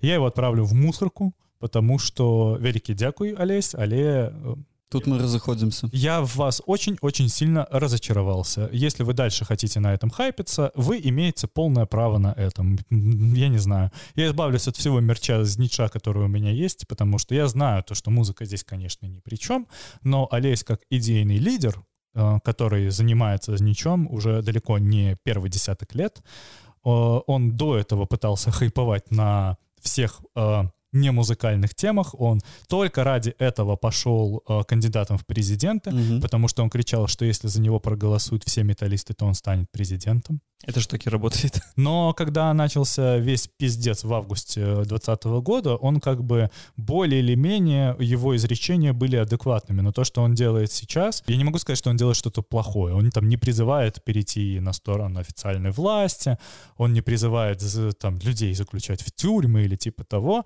но все то, что все его эти веселые шутеечки просто делают противно мне как слушателю.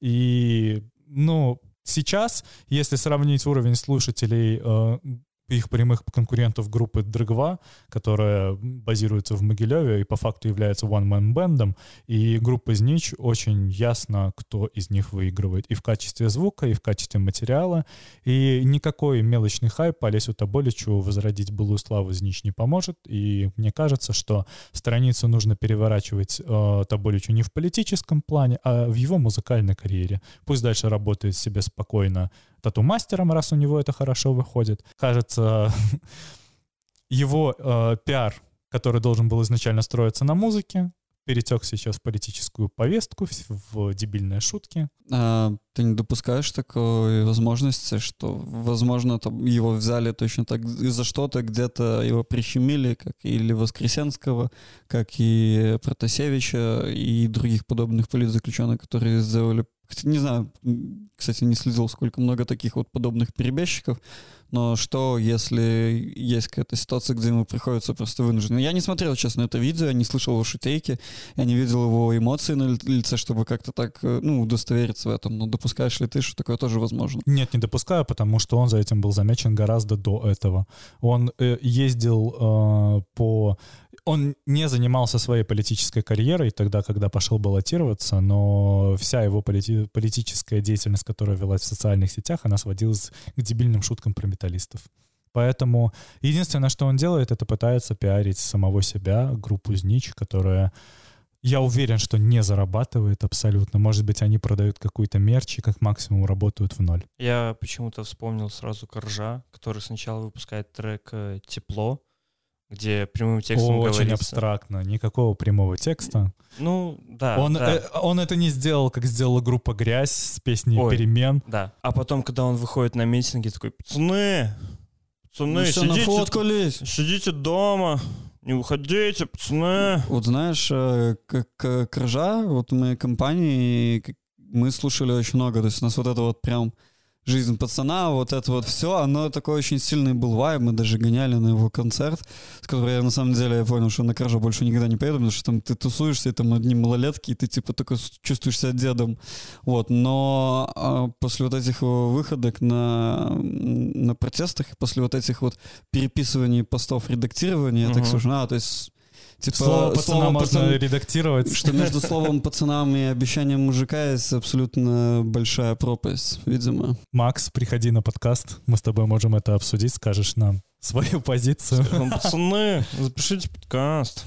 Нет, да, как бы просто я не могу слушать его после этого. И, типа, мне очень нравится его музыка, песни, то есть много классных моментов под них были, но, типа, это на каком-то психологическом. Я не, не, не специально как бы хочу вот его оскорбить, потому что есть у меня как бы... Я общий... не вижу никакого оскорбления. Да, просто, ну, типа, чувак, ты не прав.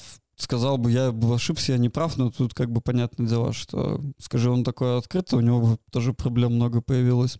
Про Коржа мне описывает э, то, что его все политические изречения закончились очень быстро.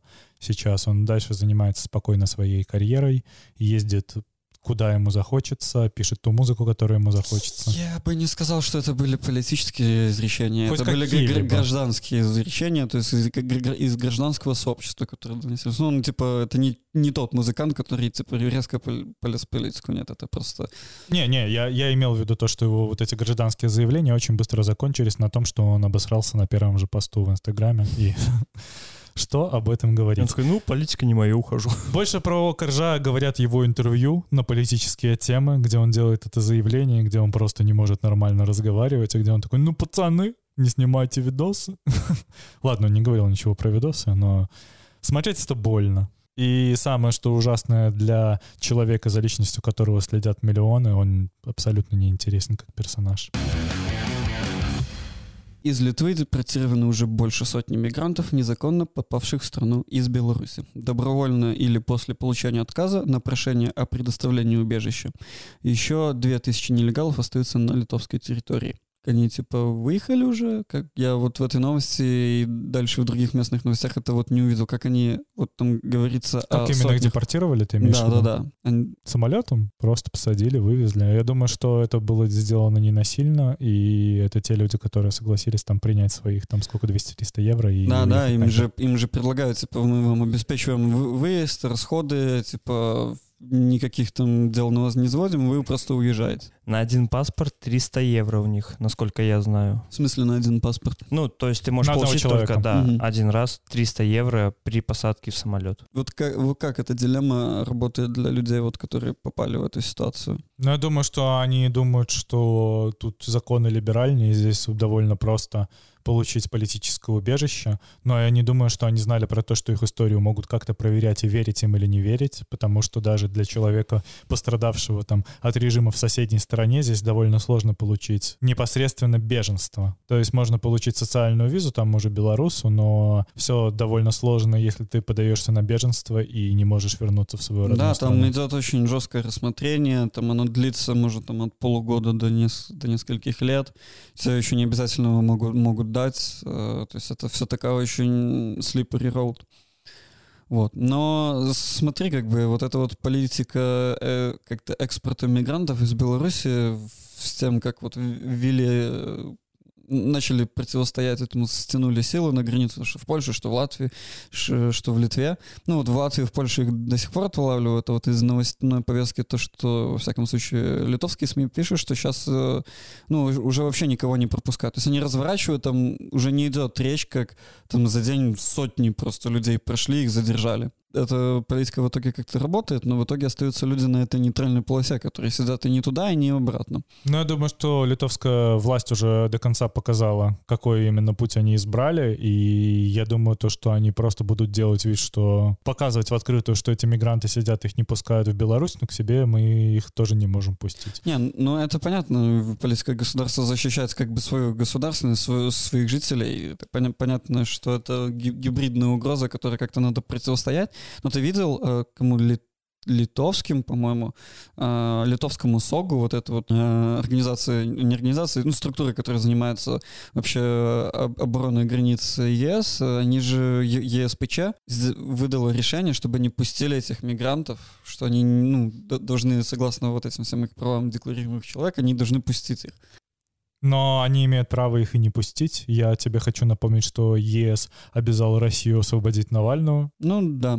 Это не совсем так работает. ЕСПЧ — это не совсем тот орган, который может приказывать целому государству, что ему делать, а что не делать. Не, ну, допустим, Навального, Навальный же в ЕСПЧ подавался после этого дела Киров Леса и против других репрессий, когда да, его ему заплатили денег. Да, и они ему как бы заплатили. То есть и многим активистам, которые не публичные, если их не, не видишь в российской повестке, как на, на телеэкранах, во всех протестных YouTube-каналах, ну, кто как-то где-то участвовал, пострадал, и они прошли по судам, прошли по всем инстанциям, и команда Навального помогала им ЕСПЧ податься, то они все получили в итоге Я тебе скажу вот что мигранты, которые впоследствии подадутся, подадут жалобу в ЕСПЧ, получат компенсацию. И, скорее всего, если Литву обяжут заплатить, она заплатит им по, там, по 15-20 тысяч евро, но они их не пустят. Это гораздо выгоднее сделать, нежели чем их пустить сюда и вызывать внутреннее распри и недовольство среди населения Литвы, у, у, с которым у тебя и так идут сейчас терки по поводу и паспорта возможностей,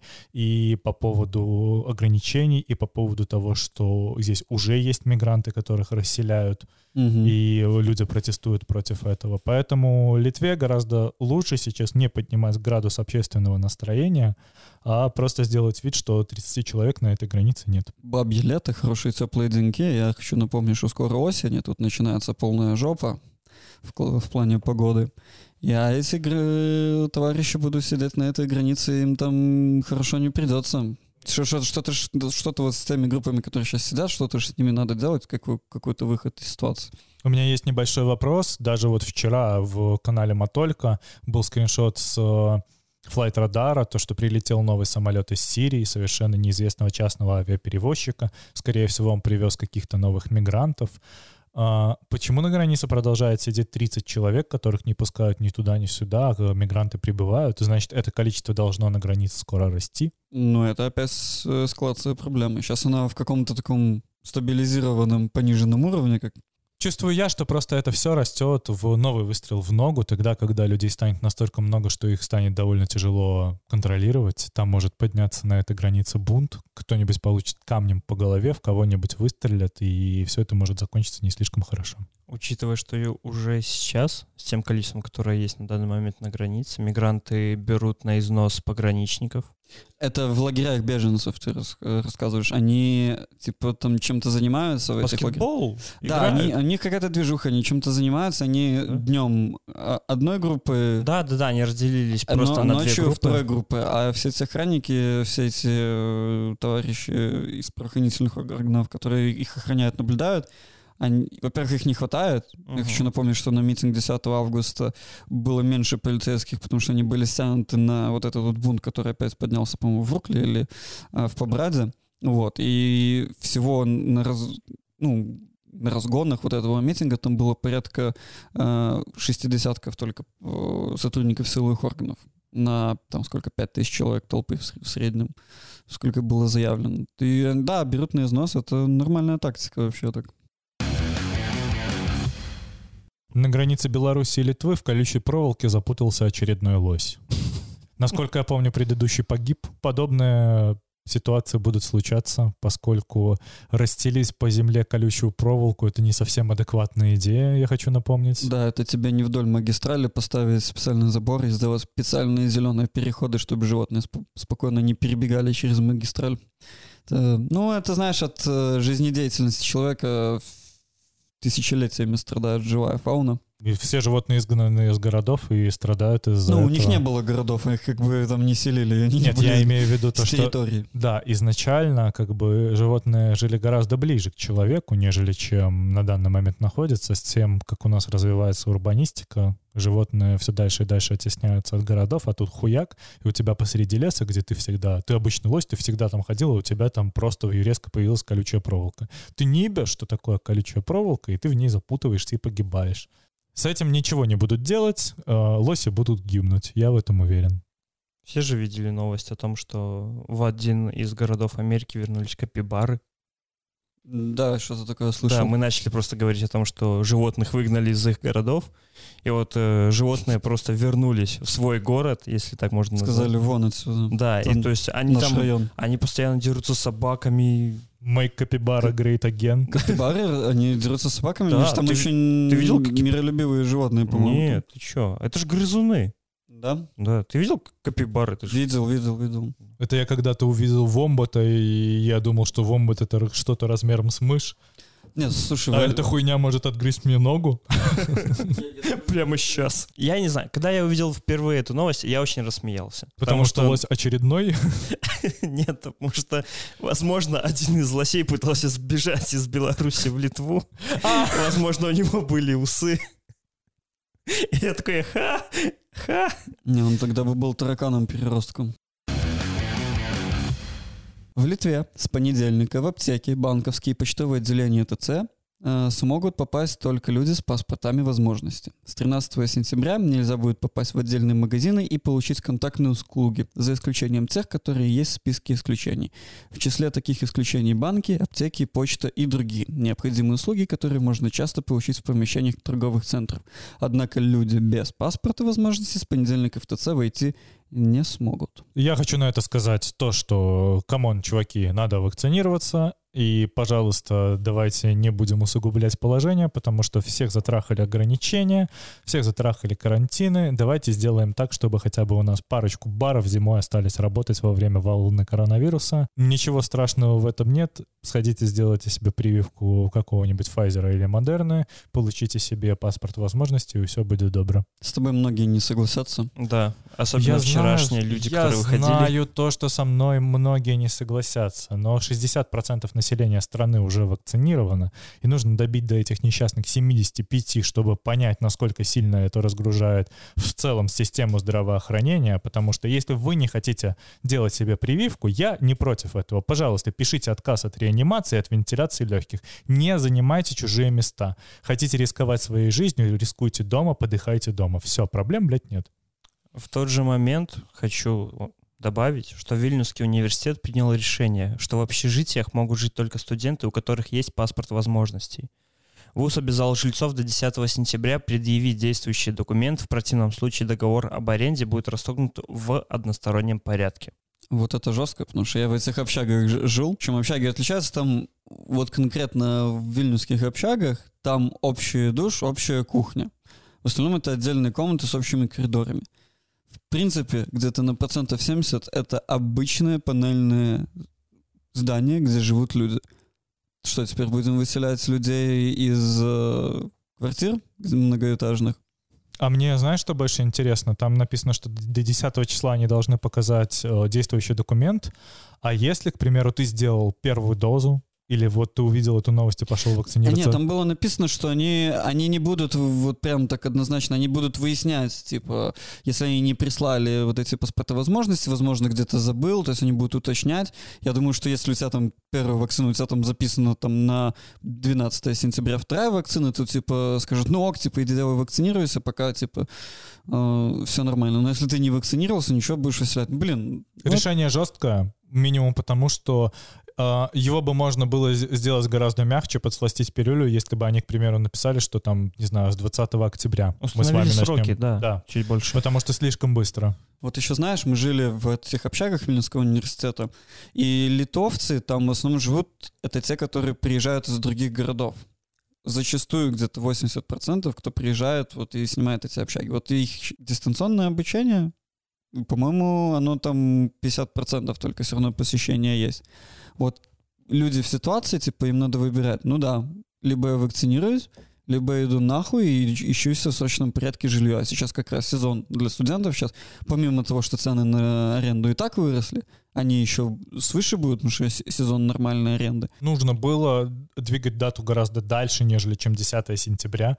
Нужно было ставить на какой-нибудь 20 октября-1 ноября для того, чтобы просто не вызывать такую кучу негодования у студенческого Нет, это просто надо было раньше сделать, потому что учеба уже начинается. Сдвижка во времени на октябрь ну, не, не Они это могли, да, они, они это могли сделать. могли раньше сделать, потому что я напомню, Литэкспо открылся в конце мая, начале июня, и все лето все вакцинировались.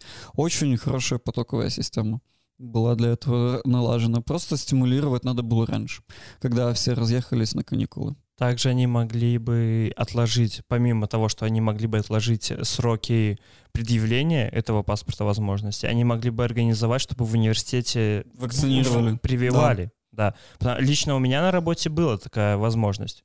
А вы знаете, что в Дании сделали? Что ну, там отменили да, карантинные да. ограничения. А вот я спросил у человека, который живет в Дании, как вообще, как это произошло, и она мне сказала, что это в течение такого долгого периода времени там были э, центры для тестирования. Они массово тестировали людей периодически. Сначала это, и она говорит, это было много людей, потом меньше, меньше там было 20 столов э, для этих тестирований, потом там 15, 12, 8, в итоге до двух. И они просто тестировали очень долго и периодически население, и как бы анализировали, как бы кто как болеет, я так понимаю. Ну, в итоге на основе вот этой практики, которая, кстати, вот у того же Джо Рогана, он недавно переболел ковидом, все, что он делал, это как бы, во-первых, у него там иммунная система нормальная, он как бы постоянно на витаминах сидит и физической активностью занимается. А во-вторых, он тестировался каждый день, и на пятый день у него уже не было ковида. Подобная система вообще в Латвии собирали, э, собирались ввести в Латвии. Это вызвало некоторое негодование среди людей, потому что э, люди такие типа «Вы собираетесь ввести обязательное тестирование для школьников и огромной категории работников, платите частным лабораториям, а у лаборатории нет инфраструктуры для того, чтобы делать такое количество тестов. Наши дети пошли 1 сентября в школу, а 10 сентября еще нету анализов с 1 сентября. Mm. И как вы собираетесь, чтобы это работало?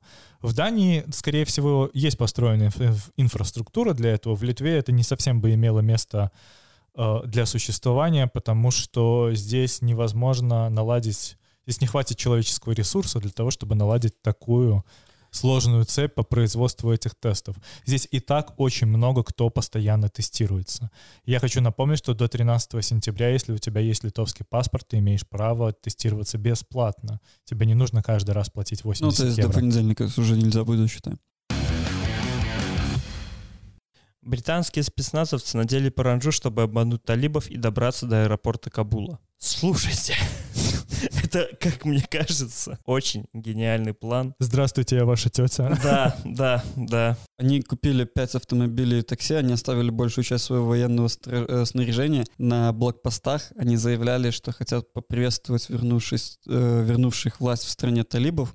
И это сработало. Вот было только несколько рискованных моментов, когда они, когда их чуть ли не потребовали снять паранжу, чтобы посмотреть, но типа все прокатило. Как сильно они сжимали себе яйца, чтобы пародировать женский голос? Да, мне тоже вопрос. Мне кажется, они там что-то металлическое с круком сжимали, просто на яйцах они его держали, ну, чтобы... Типа они такие, а может паранжу откроем? У них какой-то голос группы. Да не, нормально. Не, нельзя, не, это харам. Да. Такие, а, ну ладно. Не, ну слушай, это, мне кажется, от, э, эта история где-то в каком-нибудь боевике э, документалке будет описана. Слушай, что... мне кажется, это может... Э, была бы хорошая арка в каком-нибудь фильме с Джеки Чаном. Еще раз друг друга перебьете, вообще нахуй всю новость вырежу, блядь. Заебали. А вот это оставь, пожалуйста. Вся эта история, мне кажется, была бы хорошей аркой в каком-нибудь фильме с Джеки Чаном. Да. Они пытаются снять паранжу, спецназовец хватает скамейку, начинает да, драться да, да, скамейкой да. с ними. И это все в паранже. Да-да, накидывает на него паранжу, целует его в щечку и ударом вырубает его. Бля, я бы такое посмотрел, кстати. Да. Павел Дуров раскритиковал Netflix и TikTok за контент и сравнил их с липкой грязью для мозга. Он сетует на то, что многие предпочитают кормить свой разум не той информацией, которая позволит изменить мир, а рандомными видео из TikTok и сериалами из Netflix. Вообще, я зашел, прочитал, вот не, мне висело это сообщение где-то две недели в Телеграме на его канале, я вот вчера зашел, прочитал. На самом деле сложно с ним не согласиться, что это липкая грязь для мозга, ТикТок и э, галимый контент. Ну вот я по себе просто чувствую, вот, вот для слушателей, которые не видят, вот двое моих собеседников, они сейчас очень корчат рожи. Чувствую, я сейчас получу пизды за свое мнение. Чувак, если тебе ТикТок выдает говенное видео, то это твоя проблема, а не проблема ТикТока. Потому Просто что алгоритмы да. ТикТока охуенные. Нет, он говорит о том, что э, в своем посте, если вы посчитаете, что алгоритмы фидят это, то, что люди подсознательно, в основном молодежь, э, поглощают херовые видосики, создают контент, который никакой смысловой нагрузки не несет, и люди бессознательно в основном едят хреновый контент. Зато просто. стена ВКонтакте прям, блядь, Павел Дуров, который создал ВКонтакте, где была группа на 100 тысяч человек, которая называлась «И», и там постился разный трэш-контент, который я смотрел в 15 лет, говорит про то, что ТикТок — это мусорка. Мне вот интересно, а Павел Дуров сам году в 2007 ВКонтакте-то, блядь, заходил? Я, кстати, до сих пор жду, когда он вернет стену, и мне не нравится микроблок. Что, блядь, за тема со стеной? Я был в ВК, я не знаю, я не понимаю эту молодой. Нет, она стопудово была. Произошло какое-то изменение, но я нихуя не понял, что изменилось. Раньше была стена, и раньше было модно на нее писать. Люди коллекционировали сообщения на стенах. Было модно, что чтобы у тебя было дохерища на ней записи. Там был счетчик, который показывал, сколько записей на стене. И Дуров в какой-то момент убрал его и сделал некую пародию Твиттера вместо стены. Э, которая работала... От... Это имело место быть, и впоследствии это докрутили. Сейчас стена, на стене появились, получается, комментарии, там можно создавать целые треды связанные, ну, грубо говоря, треды, связанные между собой. Но в какой-то момент, когда убрали стену и ввели этот микроблок, это стало настолько неадекватно и ужасно выглядеть, будто бы это все превратилось, блядь, в Facebook. Ну, так и есть, по сути. Поэтому я жду, когда Павел Дуров вернет обратно стену. Я сужу по себе, и как только TikTok появился, я очень скептически к нему относился, и, естественно, я смотрю контент, который там есть, ну, то есть я натыкаюсь в Инстаграме на него, и я смотрю, думаю, бля, ну и херня. Потом как-то раз я все-таки скачал TikTok, советую сделать это то же самое Павлу Дурову, возможно, он просто не знает. И алгоритмы ТикТока мне сейчас настолько крутые видосы выдают, где смесь наркоманского юмора, прям, знаешь, такое, ну, типа, наркоманского не в плане наркотиков, не подумайте, а в плане хм, delicious. Вот такого. Да, да, да, то есть э, несуразного, а не вот эти вот все малолетки, которые на камеру корчатся, вот, типа, такого в моем ТикТоке нету. И вот там есть этот вот упоротый юмор и барная тематика. Все, это весь мой ТикТок. Я такой, класс, мне нравится ТикТок. Я могу посмотреть какой-то трэш, но мне больше в этой новости нравится то, что он наехал еще параллельный на Netflix, и я очень согласен с Павлом Дуровым, mm-hmm. потому что ну, говно сериалы в последнее время, если честно. Э, вот так получилось, что Netflix поднялся на волне короны, когда все сидели. У них появились бабки, акции полетели вверх. Хочу, хочу, а оказывается, что контент-то говно? Нет, у них был изначально контент, ну, нормальный, интересный сериал, но потом. Я про новый контент новый контент, он просто профанация идеи, такое впечатление. Вот, и я, как уже, по-моему, в прошлом подкасте упоминал, типа, мне просто на, нас надоело смотреть Netflix. Единственное, что я какое-то время еще ел там это документалки. Но документалки я тоже понял, потому что они довольно такие поверхностные. Я очень люблю документалки про вообще 20-е года и там про, про Вторую мировую, там про технику. Вот это вообще по, этому, по этому поводу очень много загонялся. Я там они не раскрывают информацию всю э, за те полтора часа. Они там сезонными делают, интересно про что-то послушать, но в итоге я для себя решил, что Netflix того не стоит уже. У меня все еще бомбит по этому поводу, и хочу сказать, что если он считает, что ТикТок — это просто липкая грязь для мозга, тогда ему в Телеграме придется закрыть большую часть групп. Да. Тот же Двач, тот же ТикТок, тот же И, который там есть, The Dump, до хрена групп. Я не согласен с Дуровым категорически, потому что есть э, развлекательный контент, кто-то может смотреть документалки, а кому-то, кто может быть помоложе или кому-то, у кого вкусы чуть-чуть иные, он это время тратит на ТикТоке, и Дуров не имеет права судить этих людей за подобный выбор. Так что советую деду скачать ТикТок. С каких пор Дуров стал дедом? Ты его видел? Ну просто, блядь, его последнее изречение, его последнее изречение, серьезно, такое ощущение, будто бы ему за 70. Я не понимаю эту молодежь. Шпинер. Не, он, Компьютер. ты читал вообще его телеграм-канал? Он там на английском же пишет. Да, да, я читал, и есть во многом, много, с чем я могу согласиться. Но просто то, в какой он это кликбейтный заголовок оборачивает, это пиздец. Мне кажется, что ему нужно вести телеграм-канал «Реальная Беларусь». Почему именно к реальной Беларуси прикопались? Да, кстати, я не знаю. Почему именно? Хотя ладно, да, я понимаю, почему он, потому что завтра все уйдут. Ладно. Яндекс научил свой браузер и мобильное приложение автоматически подставлять закадровый перевод вместо оригинального звука. Это значит, что можно смотреть, например, нормальный англоязычный летсплей с русской озвучкой. Я попробовал эту тему на нескольких лекциях, она работает и работает относительно адекватно. Мне интересно, как это будет работать, например, на каком-нибудь фильме, потому что я вот в тот момент у меня не было просто времени попробовать посмотреть, послушать, как это будет чувствоваться. И я отметил для себя одну прикольную вещь, что Яндекс довольно, при- э, довольно интересно работает с аудиодорожкой в этот момент. Он э, занижает э, очень сильно оригинальную дорожку, наверх накладывает этот дубляж, который звучит плюс-минус на лекции адекватно. Но мне очень сильно понравилось то, что они, видимо, довольно много консультировались с каким-то аудиоинженером, который занимается сведением и монтажом звука. И прикольно то, что вот э, закадровый звук, ну, точнее, оригинальный звук бьет где-то в минус 26 дБ, а оригинальный звук звучит где-то в минус 16. То есть это примерно так, как сведен наш подкаст, и оригинальный, э, оригинальная дорожка звучит примерно так же, как вы сейчас слышите музыку на заднем фоне. То есть все очень-очень э, лаконично, и ничто ничему не мешает. Поэтому Яндекс в этом плане, конечно, молодцы. Да, проблема, что... я- Хотя Яндексом много людей пользуются, но он такой себе. Множество, ты что? Ну да, но э, я не знаю, я Яндекс терпеть могу. Меня, меня в Яндексе всегда бесило, что что-то не, не установил какую-то программу, там всегда есть эта чертова кнопочка, которая надо, которая тебе устанавливает это либо Mail.ru, либо Яндекс, но без твоего согласия. Я, возможно, скажу глупость, но я никогда не понимал тех, кто пользуется Google Chrome. Я пользуюсь Google Chrome. Я все время пользовался оперой. Ты серьезно? Я Да, не понимаю людей, да. которые Чувак, пользуются опера Opera, это чувак. шикарно, это удобно. Я пользуюсь Safari. Я вообще хочу перейти на этот, на DuckDuckGo.